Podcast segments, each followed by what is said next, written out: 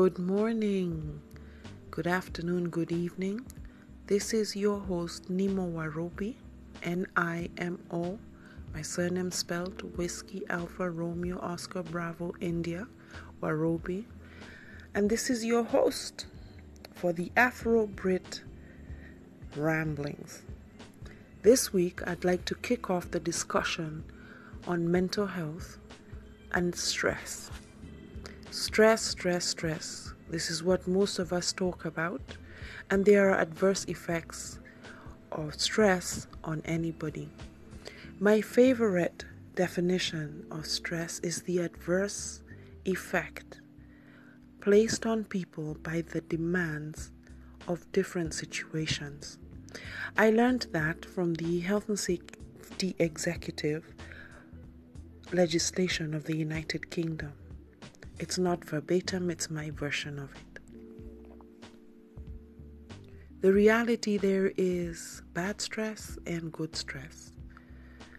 Stress in itself can come from very different areas in your life, and sometimes it's multiple. It can be from your family, your work, your health, loss, divorce, bereavement, financial challenges. And in this time where austerity cuts are just happening all over the place, services are being cut, people are losing jobs, these pressures affect the family. It is even more interesting where you have a mental health sufferer in the family and people are unable to deal or understand the situation and the needs of a family member. I have sat through a journey of five years of recovering from adverse stress. My job changed, the demands changed, but fortunately, the law demands that there are policies in place that ensure that I work safely. When you have multiple issues, like I had, where I had emotional issues going on, I had work stress, and I was physically struggling to walk because I have a bad back, the multiplicity can cause things to change in your brain. And that is how I ended up with a diagnosis of fibromyalgia, suffering from chronic pain. So, what do we do? My first plan is usually to sit and identify where the stress is coming from. Usually, very hard because the world is busy. Sometimes the anxiety that comes with the stress is self made. So, for example, I sit and worry about my parents and losing my parents. I am very blessed that I'm one of the few that has a two parent family in this day and age, given that I am middle aged. Identify the area of your stress. Then prioritize where is the stress coming from. One of the key things that I had to learn from my cousin was to say no. No, no, no, I cannot do it.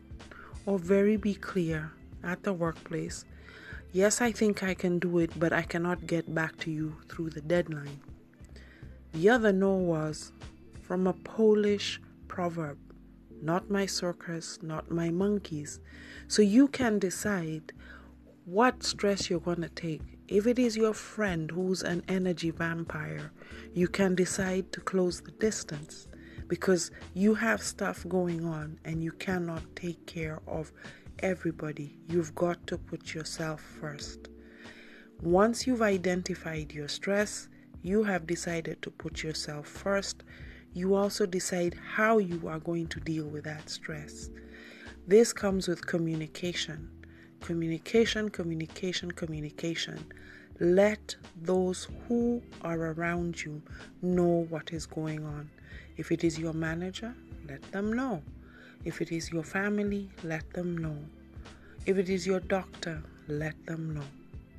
Tomorrow, I shall tell you about other things that I learned and repeat some of this stuff that I have told you that I have learned over five years and now live with chronic illness.